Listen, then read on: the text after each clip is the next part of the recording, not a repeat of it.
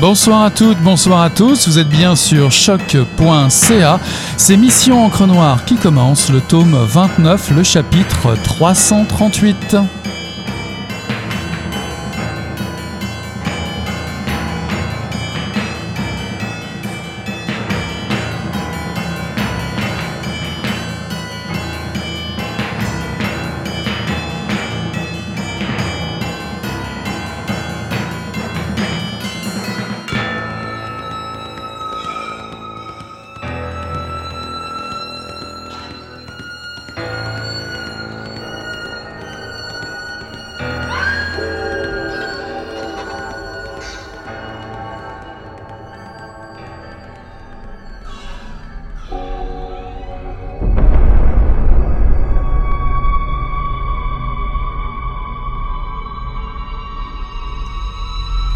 Lucie avait recyclé un flacon de lave-vitre en brumisateur et elle le gardait à la main.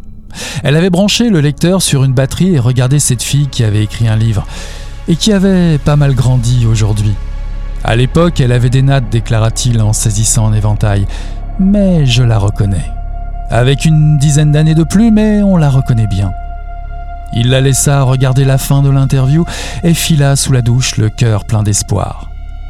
Depuis quelques jours, elle était désagréablement tiède.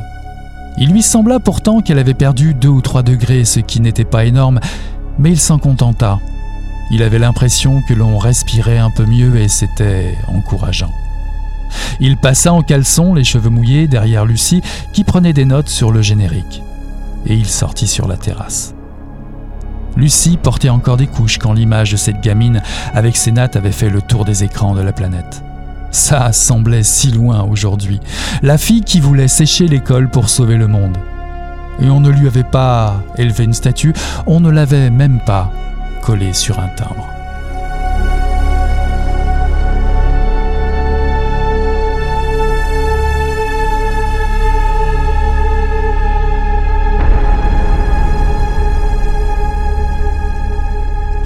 Bonsoir à toutes, bonsoir à tous. Ceci est un extrait de deux mille trente de Philippe Djian, paru en deux mille vingt aux éditions Flammarion. Vous allez cuire, même si la clim est au maximum. Au mieux, une bouteille d'eau tiède vous soulagera momentanément. La chaleur poisseuse s'additionne aux nombreuses coupures d'électricité. Il ne pleut que rarement et trop fort, et l'eau de votre douche est décidément toujours trop tiède. Tandis que certains signent déjà des hommages au groupe de métal de Seattle Sunn O))) et que Greta Thunberg a une dizaine d'années de plus, vous êtes en deux mille trente. Philippe Djian imagine notre futur proche. Vous allez être surpris sans doute, mais il ressemble étrangement à notre monde d'aujourd'hui en pire. Vous avez déjà oublié cette jeune fille avec ses nattes qui voulait faire grève de l'école pour le climat ? Elle nous avait prévenu pourtant. Vous étiez des milliers à défiler dans le monde entier. Ici, elle a trente ans. La jeune militante suédoise qui est invitée à la librairie de la séduisante Vera inspire Lucie, quatorze ans, qui s'engage dans la lutte écologiste. C'est la nièce de Greg, personnage ambigu qui travaille au service des laboratoires Sveoda, avec son beau-frère Anton. Deux salauds qui s'acharnent à falsifier les résultats d'une étude sur un pesticide qui menace leur commerce. L'auteur nous plonge au milieu d'un drame familial autour de six personnages, un résumé d'une humanité en déroute où même l'amour est une maison qui brûle et où la jeunesse fonce tout droit vers un drôle de vol plané. Afin de sonder cet avenir noir et violent, je reçois Philippe Djian ce soir à Mission Encre Noire. Bonsoir Philippe Djian. Bonsoir. Alors est-il encore utile de le préciser, vous êtes un des acteurs incontournables du monde littéraire francophone, vous êtes l'auteur euh, de plus de, d'une trentaine de romans, parmi lesquels bien sûr trente-sept de le matin, L'En Dehors, Vers chez les Blancs, la série Doggy Bag, Impardonnable, Oh Chéri Chéri Marlène, dont plusieurs d'entre eux ont été adaptés au cinéma. On connaît aussi votre travail de parolier de Stéphane Echer. J'ai lu dans un vieil article de journal, du journal Libération toute l'importance que vous donnez ou que vous donniez à votre première phrase, car elle renferme dans une certaine mesure le livre tout entier. Est-ce toujours le cas ? euh, On peut dire que c'est le cas, oui. En gros, euh, c'est plutôt une étincelle. Pour moi, la première phrase, c'est celle qui me fait, c'est comme sur un plongeoir, quand vous voulez sauter dans une piscine, vous prenez votre élan. Eh ben, la première phrase, c'est l'élan. Il suffit juste de trouver la bonne, c'est ça le problème. Je, je qualifiais vos, justement dans cette piscine de, de vos deux personnages de, de salauds. C'était peut-être un petit peu trop, trop fort, même si c'est écrit dans votre livre. On découvre donc euh, Greg et Anton, deux personnages malgré tout assez détestables à prime abord, mais tout est loin d'être aussi noir et blanc, n'est-ce pas? Qui sont ces deux personnages? Bah, en même temps, quand vous dites deux salauds, j'ai, d'un seul coup, je bondis de mon siège parce que pour moi, c'est pas deux salauds. C'est simplement des gens qui euh, sont des gens qui ont, comme beaucoup aujourd'hui, euh, quand il y a une petite entreprise qui va mal, eh ben, il y a deux solutions. Soit on met la clé sous la porte, soit on, je sais pas, on fait, on fait le sifi des chiffres, on fait, et c'est un petit peu ce qu'explique un des deux salauds, donc, que vous avez bien nommé, c'est-à-dire le patron de ce laboratoire explique à un moment que la, le laboratoire est en difficulté financière et que s'il n'avait pas fait ça, c'était le laboratoire qui fermait. Et il dit, ce laboratoire, il y a une vingtaine de familles qui vivent grâce, euh, grâce euh, aux mensualités qu'ils reçoivent pour leur travail. Donc euh, il se dit, je voulais aussi que ces vingt familles qui sont là, je puisse un jour les voir euh, s'amuser avec leurs enfants dans un jardin, parce que voilà... Ils, la vie aurait pu continuer plutôt que de se retrouver du jour au lendemain euh, au chômage. Et ce qui se passe, c'est que l'autre personnage, le deuxième salaud, lui pense que à partir du moment où il y a eu un mort, à cause justement du fait qu'ils n'ont pas réussi à empêcher, ou c'est pas qu'ils n'ont pas réussi, c'est qu'ils n'ont pas voulu empêcher ce produit à être mis sur le marché, bah c'est aussi difficile, euh, la situation devient vraiment cornélienne et c'est très compliqué. Et c'est pour ça que c'est pas, dans mon esprit, c'est pas deux salauds, c'est des gens que, c'est rare que dans mes, dans mes romans, il y ait des personnages avec lesquels je me sens vraiment incapable de vivre. Et là, mes deux personnages, je trouve pas que ce soit des génies, c'est pas non plus des, des gens d'une pureté incroyable, mais c'est des gens comme, comme beaucoup, peut-être comme moi, si je, mais moi je suis écrivain, je suis pas, je tiens pas d'entreprise, donc euh, je suis un peu à l'abri de ce genre de problème. Mais je pense qu'il y en a beaucoup de, industriels, de gens qui avaient des petites entreprises qui ont dû à un moment bah, peut-être jouer un petit peu avec la loi ou faire des choses qui n'étaient pas... Évidemment que c'est pas, c'est pas ce qu'il faut faire, mais je pense que souvent on peut, on peut comprendre. Comprendre, ça ne veut pas pardonner, hein. On peut comprendre. Qu'est-ce qui vous a inspiré euh, pour ce titre deux mille trente? Est-ce que c'est justement, êtes-vous parti à partir des personnages ou à partir d'une situation ou l'envie justement euh, de vous frotter à cette dystopie euh, dans, dans plus de dix ans? J'étais pas du tout parti pour écrire un roman euh, d'anticipation. Il s'est simplement trouvé que le, cette idée de roman, elle m'est venue un petit peu comme le personnage principal. C'est-à-dire qu'un soir, j'avais oublié la télé et en me réveillant, à l'image, il y avait Greta Thunberg. Et, et, et c'est vrai que son visage m'a beaucoup plus parlé que son discours. Et après, quand j'ai commencé à m'intéresser à elle, j'ai vu qu'en France, mais je pense qu'à l'étranger aussi, il y a des tas de vieux intellectuels qui n'ont pas du tout supporté qu'une petite adolescente leur donne des ordres. Et l'idée qu'ils ont développée, c'est de quoi elle se mêle, mais qu'est-ce que ça veut dire, cette petite idiote? Et j'ai trouvé que c'était insupportable et en même temps, j'avais pas du tout de faire, d'entrer en polémique avec ces gens-là. J'ai pas envie de leur parler à ces gens-là. Donc, le seul moyen pour moi de m'en sortir, c'était de la transporter dans dix ans. Donc, euh, ça devient un personnage intouchable parce qu'il n'est pas encore là. Et voilà, c'est, c'est de là que tout est parti. Sauf qu'après, je me suis retrouvé dans une situation un peu compliquée, à savoir que j'avais fait une, une petite euh, anticipation, mais qu'il fallait quand même que Bah, euh, on parle de choses qui ne sont pas encore, ne serait-ce qu'au niveau technologique, et les choses ne sont pas encore en place. Mais c'était juste pour ça. J'ai voulu, de, j'ai pas envie de, de, de discuter avec des gens qui ont reproché à cette. Euh, aujourd'hui, je me demande comment on peut reprocher à un adolescent de s'intéresser à son avenir. Ça paraît dingue, et surtout que c'est nous, les vieux, qui avons mis cet avenir en place plus ou moins. Donc je voulais pas que ça, je voulais pas en parler avec ces gens-là, d'où l'idée de la, bah voilà, elle a, elle a dix ans de plus et elle est un petit peu comme Naomi Klein qui aujourd'hui a ça, enfin qui il y a quelque temps a, a sorti un livre.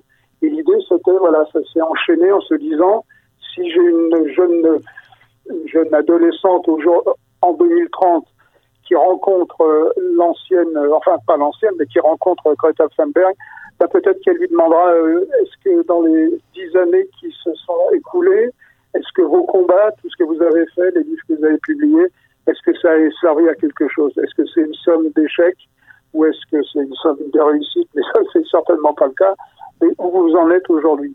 Et c'était ça l'idée. C'était, euh, c'est devenu un livre qui parlait un petit peu de, de, du climat et des problèmes qu'on rencontre aujourd'hui à ce niveau-là.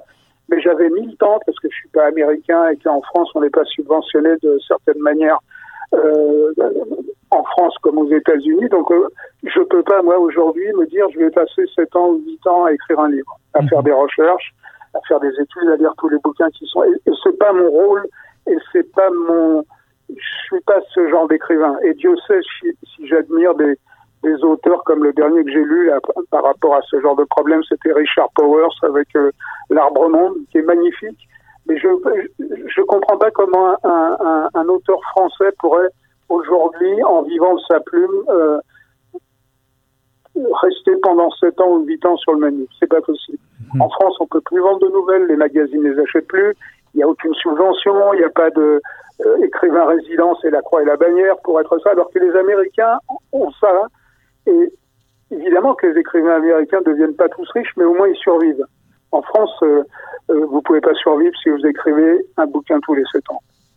Donc voilà, c'est pas compliqué. Alors, en, en, cette, en, cette, année, en cette année deux mille trente, euh, il fait chaud, il fait très chaud. Il y a des inondations gigantesques dues au, au ruissellement. Le climat social est plutôt violent. Il y a des attentats, blackout électrique, du confinement, comme on le vit aujourd'hui. Les autorités sont débordées et mal préparées, bah, comme on le vit aussi aujourd'hui. Et votre style... Mais, mais, mais, mais, mais, mais, mais, vous me parlez de quoi, là? Vous me parlez de deux mille trente ou de deux mille vingt? C'est à vous de me le dire, parce que c'est dans votre deux mille trente. Ben non, ben, ben, tout ce que vous êtes en train de me dire, les inondations, tous ces problèmes, le réchauffement climatique et tout ça, euh, c'est pas la peine d'attendre deux mille trente hein, pour le voir. On le voit aujourd'hui. Euh, attendez, il fait de plus en plus chaud, il y a des inondations partout. Euh, ils sont en train de, les, les gens dans le Bordelais, ils sont en train de vendre des terres dans le Bordelais pour aller s'installer dans le Nord, parce que dans quelques années, ben, ça, les températures qui seront favorables à, aux raisins, eh ben, elles seront dans le Nord, elles ne seront plus dans le Sud. Donc on y va, on y va dans ces trucs-là. Les, les, les coupures d'électricité, les gens qui sont à la rue parce que on les a laissés construire des maisons, là vous savez, c'est incroyable, mais c'est aujourd'hui, c'est pas dans deux mille trente. Donc je, c'est pour ça que je me suis pas trop cassé la tête.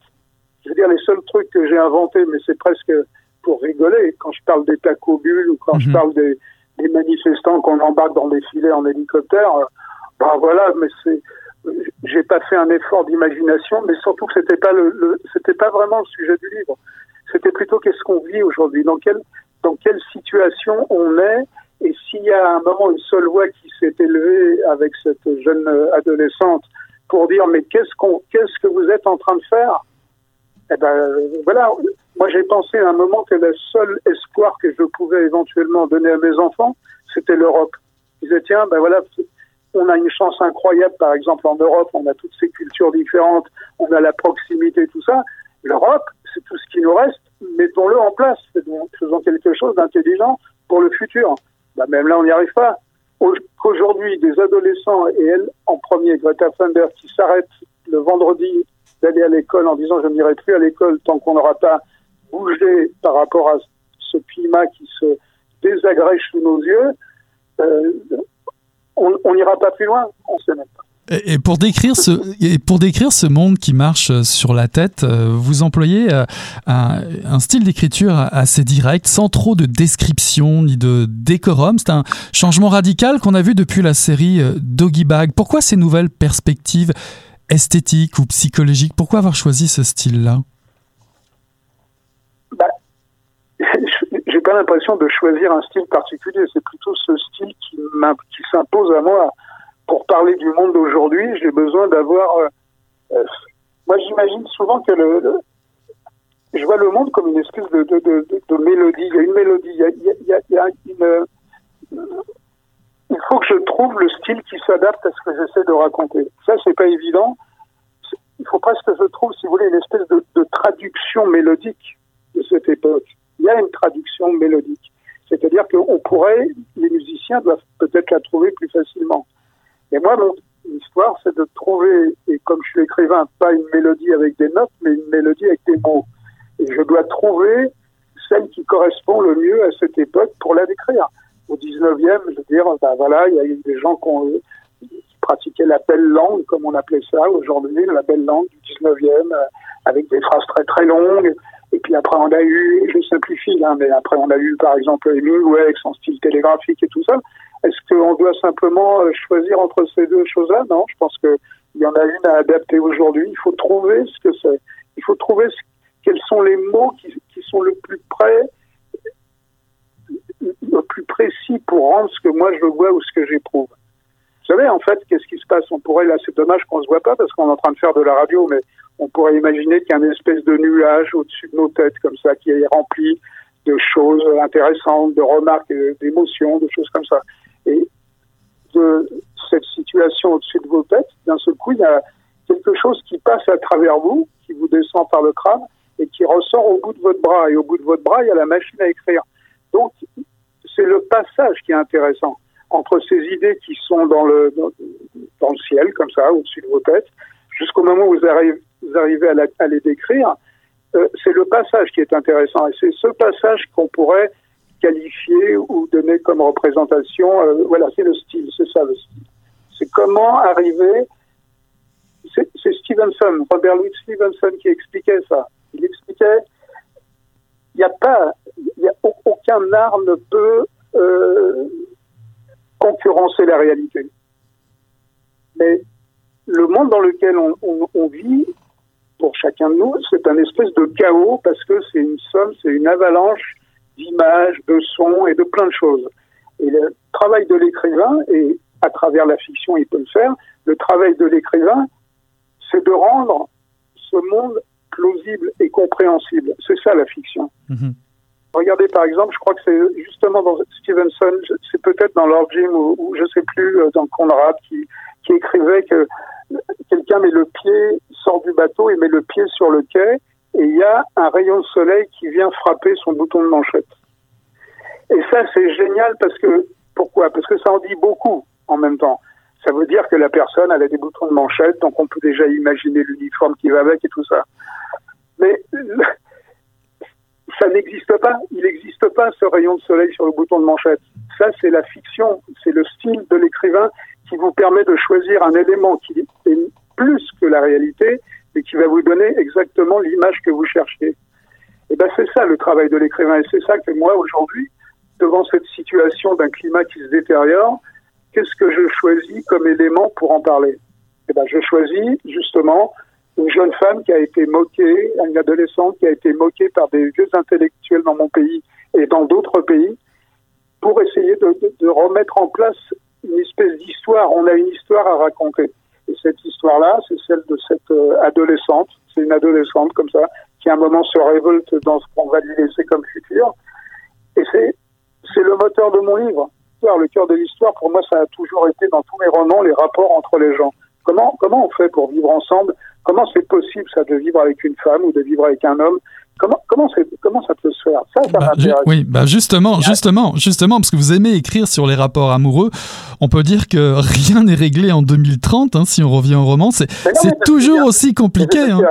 Vous, vous nous donnez l'impré- l'impression d'être pris dans un engrenage, une mécanique complètement folle qu'on ne peut pas arrêter dans deux mille trente. Bah, bah, en fait, c'est... c'est une question que je me pose depuis que j'écris, à chaque fois de me dire, mais ça retombe toujours, même si ça part sur des grands thèmes ou sur de, des éléments qui sont extérieurs au fait que le, les relations humaines sont le plus important, euh, j'en reviens toujours à ça. Et pourquoi? Parce que c'est ce que je vois autour de moi, c'est toujours des histoires de séduction, de, de, de, l'argent, c'est pas le plus important, c'est la séduction, c'est à, à travers... Quels sont les outils que vous allez employer pour soumettre l'autre, pour le, pour le séduire? On en revient toujours à ça, que ce soit des électeurs, que ce soit des gens qui votent, que ce soit des, des jeunes femmes qui vous plaisent ou des choses comme ça, vous essayez de les séduire tout le temps. Et tout revient à ça. Tout ce que vous allez faire, pratiquement, va tourner autour de qu'est-ce que je vais gagner comme pouvoir de séduction, comme pouvoir financier, comme pouvoir... Il y a plusieurs genres de pouvoir, mais c'est toujours pour la même raison. C'est... Euh, comment je vais mettre l'autre entre mes mains. Et c'est pas forcément mauvais ni méchant. Et c'est comment je vais le séduire. Et on en, et tous mes romans, à la fin, tombent sur un problème qui est un problème entre deux ou trois personnages, mais c'est jamais parce que d'un seul coup, je me dis, ça y est, je vais régler un grand problème ou je vais donner mon avis sur les grandes questions qui nous traversent aujourd'hui. Non, les grandes questions qui nous traversent aujourd'hui, c'est toujours les mêmes. Comment je fais pour attirer l'autre? Et voilà, bah alors donc, euh, ce roman sur une espèce de légère anticipation, en fait, elle tourne plus entre les, les rapports qu'ont les personnages, et en particulier Greg et, et Vera, qui sont les deux personnages principaux. Et c'est leurs problèmes particuliers qui, qui, d'un seul coup, à mon avis, et pour moi, sont les plus importants. Mmh.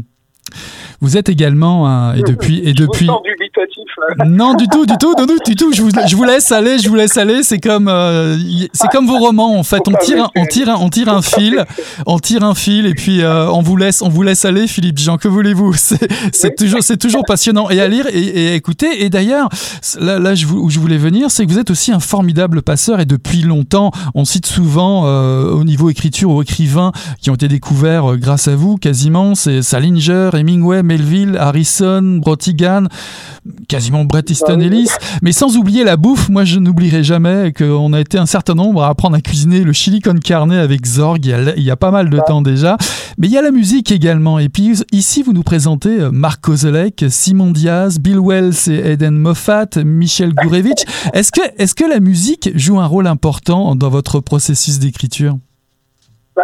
C'est d'abord parce que je suis un auteur total, complet. Je, je, je suis aussi bien cuisinier que mélodiste, je, je fais des chansons, j'écris des livres. Euh, voilà. Donc, euh, vous savez, quand j'étais un jeune écrivain, ce que je ne suis plus, mais j'ai été à un moment un jeune écrivain, quand on me demandait, il y avait des journalistes qui me demandaient, mais qu'est-ce que vous faites quand vous écrivez, vous cherchez, qu'est-ce que vous cherchez, vous voulez quoi, qu'est-ce, quel est votre but? Et je leur disais, écoutez, si j'arrivais à écrire une chanson, euh, un, un roman comme une chanson de Lou Reed, bah, je serais le plus heureux du monde. Alors les types, en général, me regardent avec des yeux ronds et se disaient, c'est quoi ce, cet imbécile qui confond euh, la chanson avec euh, la littérature? Et c'est pas du tout ça. Après, j'étais obligé de leur expliquer que, par exemple, dans une chanson de Lou Reed, il y avait une musique, il y avait une voix, il y avait des paroles, il y avait un thème, il y avait une humeur, il y avait une, un, une espèce de... d'art de vivre, quelque part. Et je leur disais, ben voilà, mais pourquoi vous voulez que je fasse plus que ça? je, c'est, c'est pas être écrivain qui, qui, qui m'intéresse et qui, me, et qui fait que j'ai consacré plus ou moins ma vie à ça. C'est pas parce que j'arrive à mettre des phrases l'une après l'autre, c'est pas parce que j'arrive à la fin à avoir un bouquin qui est publié. C'est pas ça l'idée, c'est est-ce que j'essaie, est-ce que j'arrive à rendre ce que ces gens-là m'ont donné. Et les écrivains m'ont autant donné, mais peut-être même plus, mais pas de la même manière que les musiciens. C'est-à-dire, moi, je suis quelqu'un qui a, bah, c'est ma génération, hein. Moi, j'ai, ma génération, c'était euh, la fin des années soixante-dix, j'avais vingt ans, euh, tout se passait aux États-Unis parce que les nouvelles musiques venaient de là-bas, la mode venait de là-bas, le cinéma venait de là-bas, tout ce qui était intéressant venait de là-bas. Et j'avais l'impression de vivre dans un vieux pays, moi. Que j'envisageais le travail d'écrivain comme quelque chose qui dépassait simplement les petites émissions télé et les petites signatures dans les librairies. Je me disais, moi, les écrivains, c'est pas ça qui m'ont apporté. Ce que m'ont apporté ces gens-là, c'était un art de vivre, une manière d'être au monde. C'est pour ça que, en plaisantant, pour euh, embêter un petit peu les journalistes, je leur disais, mais vous savez, moi, c'est Raymond Carver qui m'a appris à traverser la rue. Et les mecs ne me comprenaient pas. Et je leur disais, mais...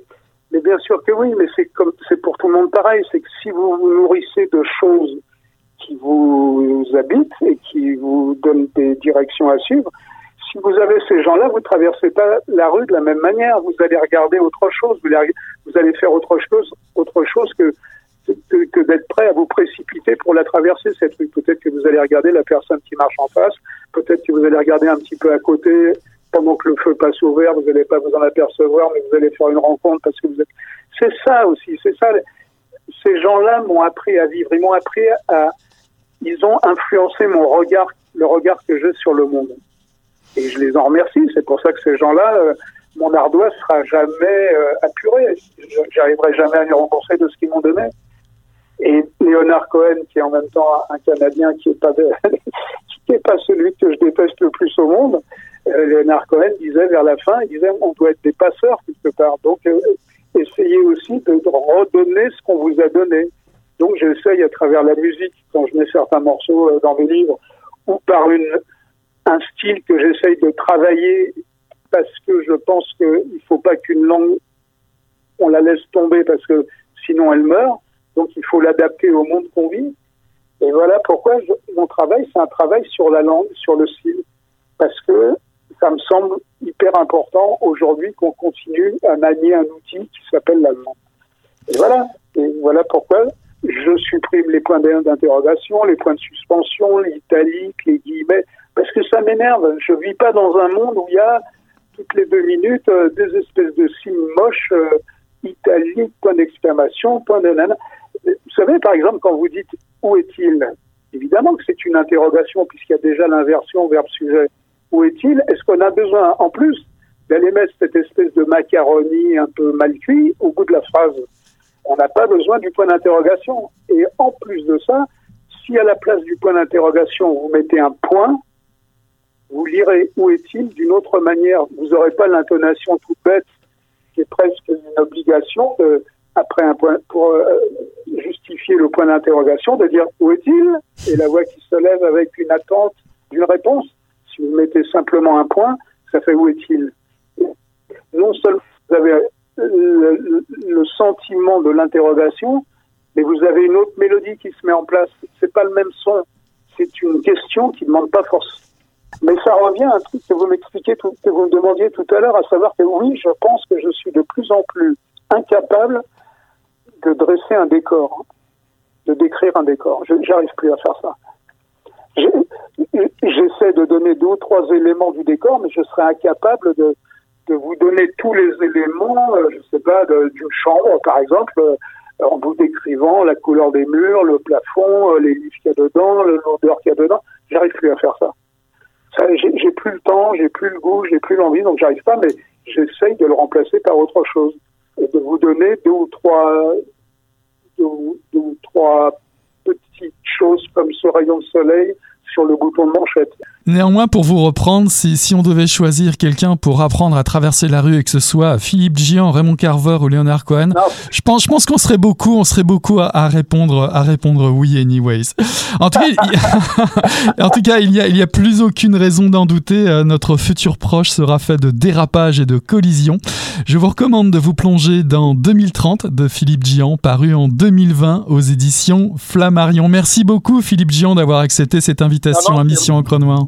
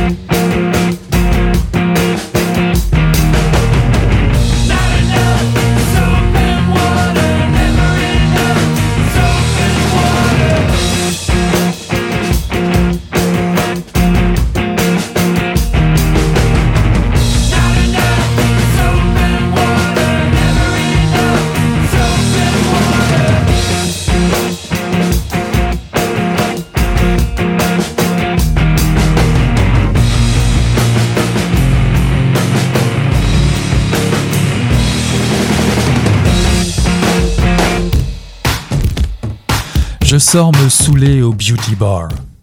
Je ne compte plus le nombre de bières et de tequila que j'enfile. Hip-hop assourdissant, l'alcool et la basse lourde me font léviter. Dans cette ville, il semble y avoir peu à trouver par rapport à toi. C'est autre chose qui est en jeu.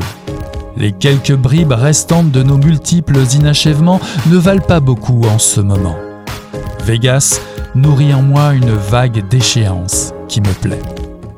Le sexe offert ici est tellement mis de l'avant qu'il prend une allure de simple commodité. Personne ne reluque les danseuses presque nues qui se trémoussent sommairement sur les cubes du Golden Nugget. Les codes du sexe sont des automatismes. Ils font partie du décor, comme les vieillards défaits accrochés à leur journal avec les résultats des courses. Comme les touristes hurlant sur la strip avec leurs verres en forme de longues éprouvettes remplies de slush alcoolisés. Comme les itinérants anéantis au pied du N seize Taverne sur Fremont. Ceci est un extrait d'Avec un poignard de Mathieu Leroux paru en deux mille vingt aux éditions Héliotrope. La fureur de fuir, défier l'ordre établi, muet si possible jusqu'à en perdre la tête, quitte à en mourir un petit peu, c'est le projet d'un fils pour oublier l'échec d'une double relation avec son père et son ex-amant. Ni une ni deux, il laisse son amoureux à Montréal. L'amour platonique, franchement, ça le rend dingue. Dans une autre ville, le narrateur aurait brûlé l'asphalte et la pellicule. Lui choisit de débarquer par avion à Las Vegas, un Houellebecq dans le fond du sac, un vélo pliant en cabine et un appareil Polaroid en main pour immortaliser sa quête d'amour. Son ex-amant a vécu dans la ville du péché. Des centaines de palmiers à ne plus savoir ce qu'en faire. Plus tard, notre héros écume les clubs et les casinos de la ville du paradoxe ludique en plein désert. Épris de liberté à coups d'applications de rencontres, il se laisse abrutir par le cling-clang des machines à sous affamées et le dérèglement des sens dans des baisers sauvages. Jusqu'à la rencontre de son amant américain, Carl. Sonné par des mois de consommation de substances illicites et de débauches en tout genre, il s'échoue épuisé, groggy, à Berlin. Avec un poignard est un roman tendu qui s'offre à nous comme une proposition de trip. Sans phare ni ornement, ce fils qui porte sa colère envers son père comme une plaie décide d'affronter, enfin, ses démons intérieurs comme extérieurs. Je reçois, pour en découvrir plus, l'auteur ce soir à Mission Encre Noire, Mathieu Leroux. Bonsoir. Bonsoir, merci de me recevoir. Ça me fait très plaisir. Vous êtes comédien, danseur et metteur en scène.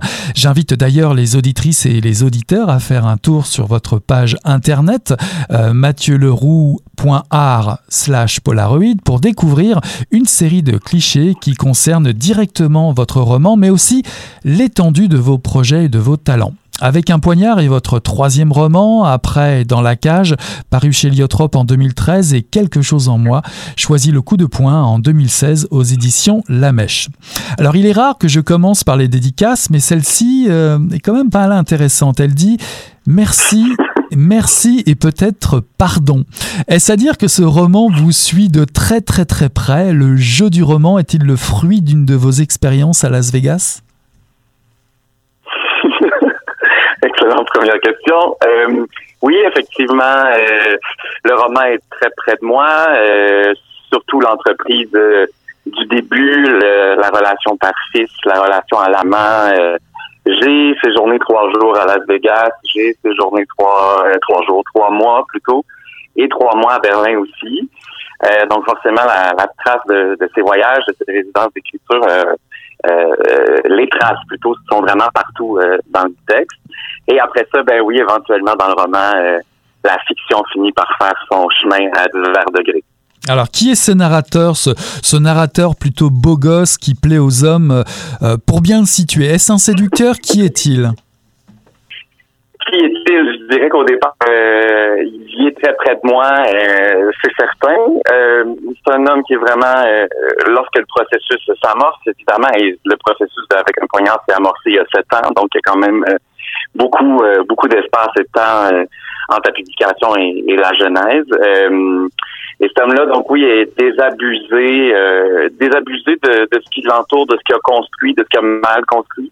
Euh, et finit par un peu verser dans dans l'obsession, en espérant avoir des réponses à, à toutes ces questions par rapport aux amours non résolus, les amours pluriels non résolus, euh, et décide donc d'un peu euh, tout mettre en plan pour euh, pour tenter d'aller trouver des réponses euh, dans la fuite, finalement. Mmh, mmh. La forme aussi vaut beaucoup le détour hein, dans, dans ce roman, euh, pour plusieurs raisons. Euh, tout d'abord, il y a, y a comme six grandes parties, hein. Un aller-retour à Montréal, Las Vegas, Berlin, on va en reparler.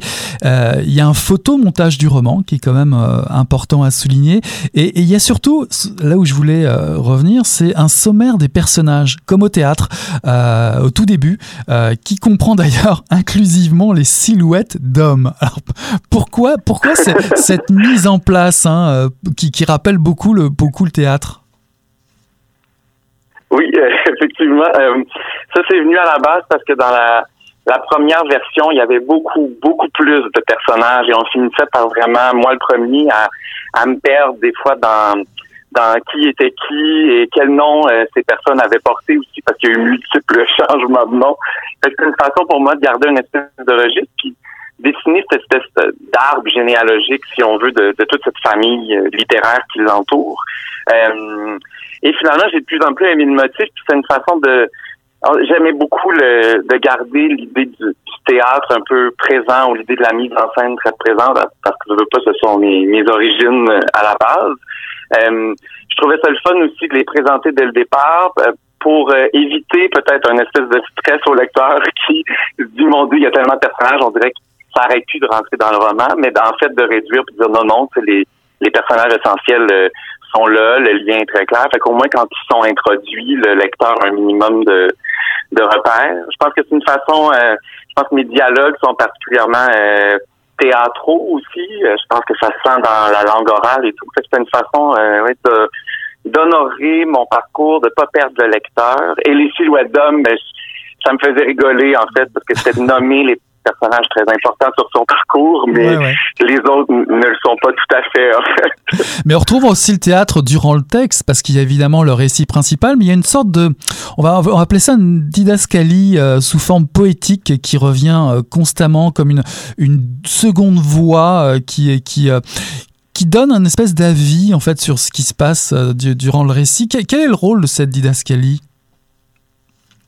Eh bien, c'est très juste. La, la, la deuxième voix euh, s'est imposée très rapidement. Euh, je sentais que j'en avais besoin pour... Euh, ce que j'aimais, c'était de sentir que le narrateur est excessivement lucide et, et même quand il pose des gestes euh, qu'on que certains pourraient juger euh, condamnables ou qui vont euh, le mettre dans la merde, littéralement, je trouvais important de que les lecteurs et que l'auteur en arrière aussi là, restent conscients que ce narrateur est excessivement conscient que ce sont des choix qu'il fait. Même s'il sent que c'est un mauvais choix, il va quand même se rendre au bout. Fait que la deuxième voie servait à nourrir euh, tout ce qui se passe en dedans, euh, presque une fonction euh, psychanalytique par moment, où lui, en train de se regarder lui. Parfois, il y a la substance des rêves qui s'y retrouvait avec... Alors que le geste qu'il pose est très anecdotique, on sent qu'en dedans, ça, ça grouille d'images terribles, parfois violentes. Euh, fait qu'elle elle devenait un motif parfait pour... Euh, pour décrire tout ce qui se passait en dedans, alors que lui, dans la narration principale, assumerait jamais ces images-là ou ne les dirait jamais. Mmh. Alors, dans cette na- narration principale, il y a cette première partie à Montréal. En fait, là, les voix se chevauchent, euh, même sur les répondeurs d'ailleurs, euh, celle du père et celle de l'amant qui a quitté pour, pour Vegas. Qu'est-ce qui distingue ou qu'est-ce qui rassemble chacun de, de, de ces deux personnes pour le narrateur? Est-ce que, est-ce un sentiment d'absence, de déception ou est-ce autre chose? Ce qui les, ce qui les rapproche, c'est clair qu'il y a cette idée de, euh, d'amour perdu ou d'amour impossible, en tout cas avec ces, ces deux hommes. Et, et c'est pour ça, je pense qu'ils finissent par se, se contaminer, parce que le narrateur est tellement perdu que, que ça devient le presque logique de confondre un et l'autre, parce que les deux sont situés dans une, une place euh, négative ou qui n'est pas assouvie. Euh, fait que j'aimais ce, cette espèce de ce glissement constant. En fait, s'il est dissocié, évidemment, il y a le rapport à, à la sexualité, à l'intimité. Il y a une intimité à, avec le père qui aurait été désirée, mais évidemment pas une qui est, qui est sexuelle. Euh, fait que je trouvais ça le fun de, et c'est en fait ce qui, ce qui sert de repère, je pense, à les, à les, à les différencier assez rapidement quand on, quand on se situe évidemment dans des souvenirs euh, familiaux, ben forcément on parle au père.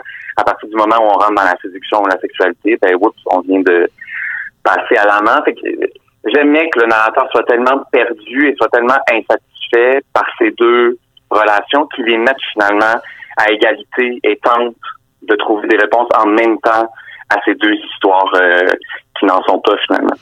Alors ce qui est déjà euh, très original dans, dans ce roman, c'est que s'insère un premier euh, Polaroid imaginaire dans votre histoire, et c'est celui du père Averdin. Alors pourquoi choisir cette forme de Polaroid, on va dire, à retrouver sur, votre, sur le net un petit peu plus tard, et de glisser, donc de glisser ces repères photographiques au long du roman?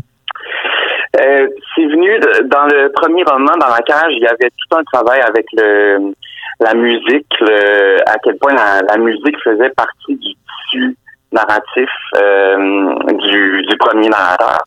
Et j'aime bien me mettre, quand je commence à conceptualiser un projet, j'aime bien me mettre une contrainte extérieure qui est, qui est pas littéraire, puis qui stimule euh, l'écriture ou la conceptualisation. Alors logiquement, l'image s'est imposée euh, sur le deuxième, alors que le premier avait été très sonore. Puis la photo faisait beaucoup de sens. Le, le, le Polaroid, à cause de sa nature euh, vintage, des bon, j'ai quarante-trois ans, donc forcément le Polaroid a fait partie de notre jeunesse euh, très très longtemps. Et je trouvais riche que ce désir visuel donc passe par ces photos. Ce qui est particulier avec la Polaroid, c'est que en vieillissant, c'est pas bien, c'est pas bien rangé. Elle finit juste par euh, s'égrener, si on veut, fait que l'image disparaît tranquillement de ses souvenirs de famille.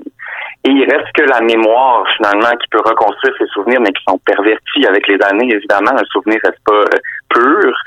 Et ça devenait un motif fantastique pour ce qui se passe avec le personnage du père qui est, qui, avec qui il n'y a pas vraiment eu d'espace intime, même s'il y a des photos qui, qui les joignent, le fils et le père.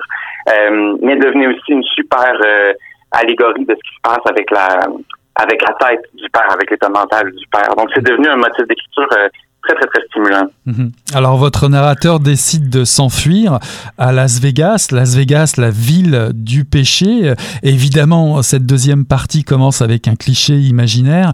Euh, est-ce que vous nous rentrez, vous nous invitez à rentrer dans, dans l'image, dans l'illusion euh, de Vegas? Euh, quel est le sentiment du narrateur euh, face à cette ville, a priori? Puis, que fuit-il vraiment?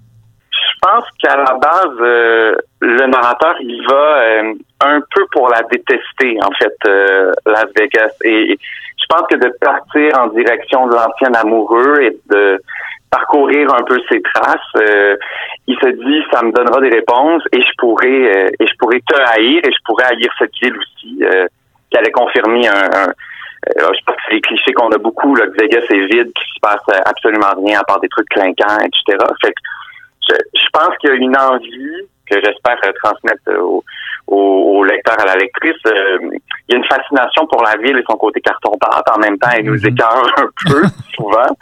Euh, fait que je voulais amorcer avec ça, mais finalement, il, il s'en amourache beaucoup, beaucoup de, de Las Vegas et, et le départ deviendra très, très difficile de, de la ville.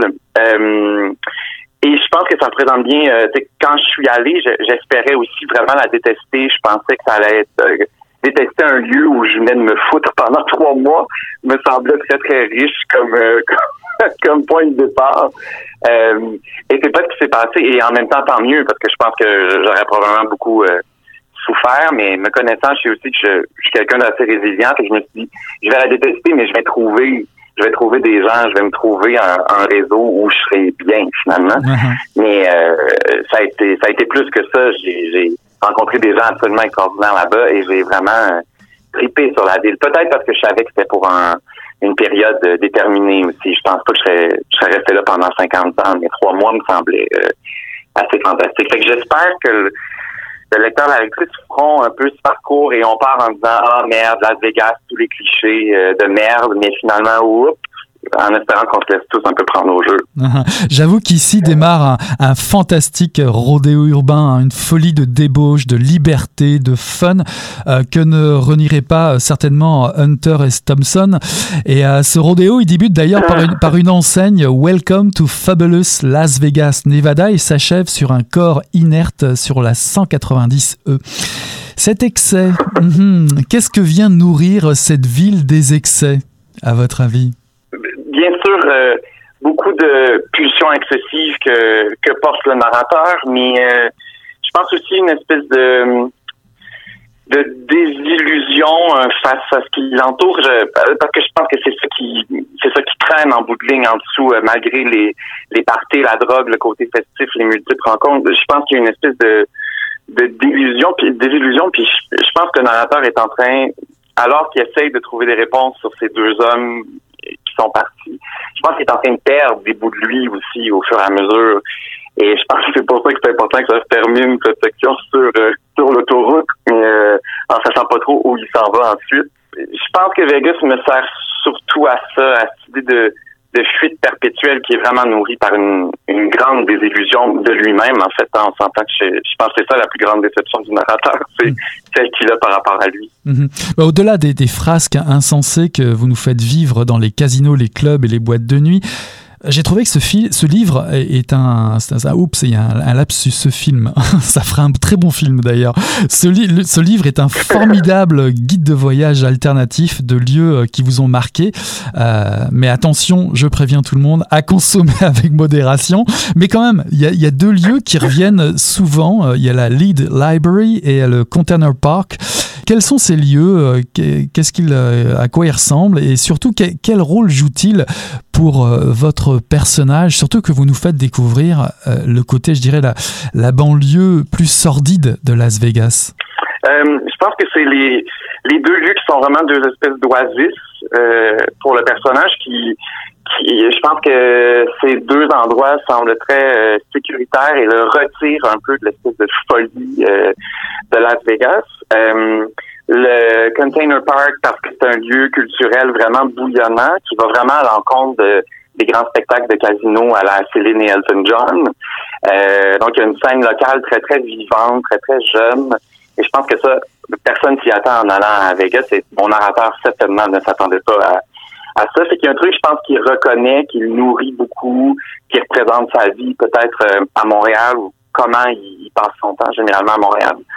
Et la Lied Library euh, est assez fascinante. C'est vraiment un lieu euh, architecturalement, là, c'est vraiment superbe avec son espèce de devanture vitrée et tout, qui commence à dater, mais en même temps, on, je sais pas, il y a un truc qui fonctionne, elle est bien entretenue, elle, elle est encore vraiment resplendissante. Et euh, ça devenait ça aussi un, un oasis très particulier dans cette ville où le repos n'existe pas vraiment, où on euh, la littérature, on n'y a pas vraiment accès. Il existe beaucoup de littérature et de films euh, basés sur Vegas, mais on dirait que ça n'existe pas, ces espèces de euh, poches poétiques, si on veut, euh, euh, dans la ville. Alors, la, la Lied Library servait un peu à ça, où il y a une espèce de repos, de calme, de sérénité sur le campus.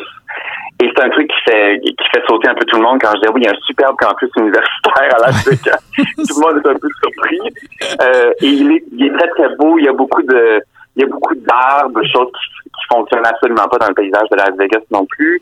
Euh, fait que oui, c'est, fait que définitivement ces deux lieux sont deux deux oasis, deux, deux oasis qui représentent peut-être comment il se sent bien ou de quoi il a besoin quand il est à Montréal. Ben, il trouve ça à l'étranger aussi. Mmh. Alors les baises se succèdent néanmoins, hein. L'ivresse, les drogues, la vie s'accélère. C'est drôle, c'est sauvage. Mais très vite, très vite, votre narrateur tombe sur Cal, un inspecteur en bâtiment pour le Las Vegas Department. Alors, est-ce une rencontre qui va tout changer? Ah oui, absolument. Euh, cette rencontre n'était pas prévue euh, dans le périple du narrateur. Se pointe effectivement assez rapidement euh, dans le processus. Euh, et je pense que ce, ce Carl euh, est ce qui lui permet ben, un espèce de, d'accès euh, exclusif et ultra ouvert euh, à la ville qui le sort des des trucs clichés euh, touristiques, mais c'est ce qui provoque aussi l'espèce de de grande brèche de, d'ouverture émotive et qui fait euh, qui fait changer de parcours du périple, c'est certain. Je, je pense que tout d'un coup les les deux hommes que le narrateur pourchasse deviennent presque anecdotiques euh, parce que Cal prend toute la place. Alors, en parlant d'anecdotes, évidemment, dans la ville qui a consacré Hunter S. Thompson, je le rappelle, le narrateur s'accompagne d'une copie de La possibilité d'une île de Houellebecq. C'est assez ironique parce qu'il il tombe sur une phrase, je la cite, « L'amour non partagé est une hémorragie ». Quelle est, quelle est sa réaction à ce narrateur par rapport à ça ? Et pourtant, cette phrase tirée de, de l'expérience même de, de, de votre narrateur. Bien sûr, je pense que cette phrase, euh, je précise que le narrateur déteste ce livre de Houellebecq et pourtant il le traîne avec lui comme une espèce de talisman parce qu'il lui a été offert par l'ancien amoureux. Euh, et tente toujours de trouver des points d'entrée. Et éventuellement, il se décourage, il essaie plus de le lire, mais une fois de temps en temps, il va juste l'ouvrir n'importe où et lire une phrase pour voir peut-être peut-être que ce sera la, le nouveau point d'entrée ou peut-être qu'il y a, qu'il y a espoir avec ce livre. Et il tombe sur cette euh, fameuse phrase de l'amour... Euh, et l'hémorragie. Euh, et je pense qu'elle sonne quelque chose chez lui parce que c'est très, ça devient l'image parfaite ou quelque chose qu'il n'a pas nécessairement envie d'entendre sur l'amour alors qu'il est en train de ruiner sa propre relation montréalaise. Oui, fait que je pense qu'elle tombe à un moment où ça lui donne envie de mettre un peu le feu à tout, en fait. Là. Il y a un moment aussi assez tripant et poignant dans cette expérience du côté de Las Vegas. Le narrateur et Carl partent visiter la Death Valley et c'est un road trip intense avec Sky Ferrara dans le tapis. Vous évoquez, vous évoquez le Zabriskie Point, le film d'Antonioni. Y a-t-il une sorte d'épiphanie comme ça dans la tête du narrateur lorsqu'il découvre le désert ? Est-ce que le désert agit-il particulièrement sur votre personnage? Je pense vraiment que c'est euh, il, il, il y retourne, il va y aller deux, à deux reprises euh, dans la portion Vegas et la première fois, oui, je pense qu'il y a un truc euh, c'est très éclairant et il réalise en fait que la raison de ce voyage était, en, était peut-être en fait ce pèlerinage euh, dans le désert, mais même s'il y a eu plein de parasites avant de s'y rendre, euh, ça devient clair au moment où il met les pieds et il regarde le paysage qu'il y a quelque chose qui est en train de de changer, de craquer, de s'assécher, faute de meilleures images. Euh, et c'est là, je pense, où il y a un, un paquet de révélations sur sa relation montréalaise, sur ce qu'il est en train de faire euh, à, à Vegas, sur ses deux amours impossibles, sur le nouvel amoureux américain. Je pense qu'il y a ouais, une espèce d'éclair euh, gigantesque qui propulse, en fait, Euh, la, la fin du, de la portion Vegas. Alors, ce qui est surprenant aussi, c'est qu'il y a deux dialogues qui s'enchaînent dans le roman, l'un avec David Bowie et l'autre avec Franz Kafka, euh, alors que le personnage trouve refuge à Berlin. Alors, pourquoi ces, euh, ces deux textes ? Est-ce une descente d'acide qui a mal tourné ? euh... J'aimais beaucoup... Euh, on parlait de la deuxième fois tantôt. Je trouve qu'elle nourrit aussi tout ce qui est un peu... Euh, surnaturel qui est en train de se passer autour du, du personnage. Je pense que c'est comme si le, le paysage de Las Vegas se transformait tranquillement ou était nourri par les états d'âme du narrateur. Euh, et je, j'avais donc envie de, de flirter avec euh, avec cette idée du surnaturel sans le pousser. Je je suis pas un écrivain de science-fiction, je ne fais pas de polar. J'aimerais ça être bon là-dedans, mais je pense pas que je serais capable d'écrire ce, ce type de récit. Mais c'est de littérature qui me fascine beaucoup, beaucoup. C'était peut-être ma façon de flirter avec ces codes-là, mais euh, je trouvais que ça nourrissait vraiment euh, ouais, ce qui est, ce qui est en train de gronder dans le personnage. J'ai un, un, un grand amour pour David Bowie. Euh, je trouvais je trouvais fantastique au moment où le, le narrateur, euh, ces deux moments où il perd un peu la tête, finalement. Euh, on ne sait plus trop si on se parle. Évidemment, euh, tout le monde sait très bien que j'ai pas rencontré Kafka et Bowie. euh, mais je trouvais ça... J'aimais l'illusion de... Ah, dans, dans quelle zone est-ce que ça existe pour lui? Est-ce qu'on est dans le rêve? Est-ce que on est dans une espèce de... Est-ce que ça fonctionne en termes temporels que tout d'un coup, whoop, il vit ça, il pense à ça? Euh, fait que ça nourrissait euh, et une fascination pour les deux hommes et euh, une façon de leur rendre hommage aussi. Et je, je trouvais, euh, c'est important pour moi de le faire parce que les deux hommes, en fait, sont, sont reliés à, à, à Berlin. Ils servent un peu de point d'entrée, point de sortie de Berlin. Euh, Bowie, évidemment, pour sa fameuse trilogie euh, berlinoise, qui a beaucoup nourri le, le processus. Mais euh, Kafka, parce que le premier texte, qui, j'aime beaucoup avoir des textes avec lesquels je dialogue quand j'écris. Je trouve ça important quand on par son chemin de revalider certains trucs avec les textes sur lesquels on s'appuie.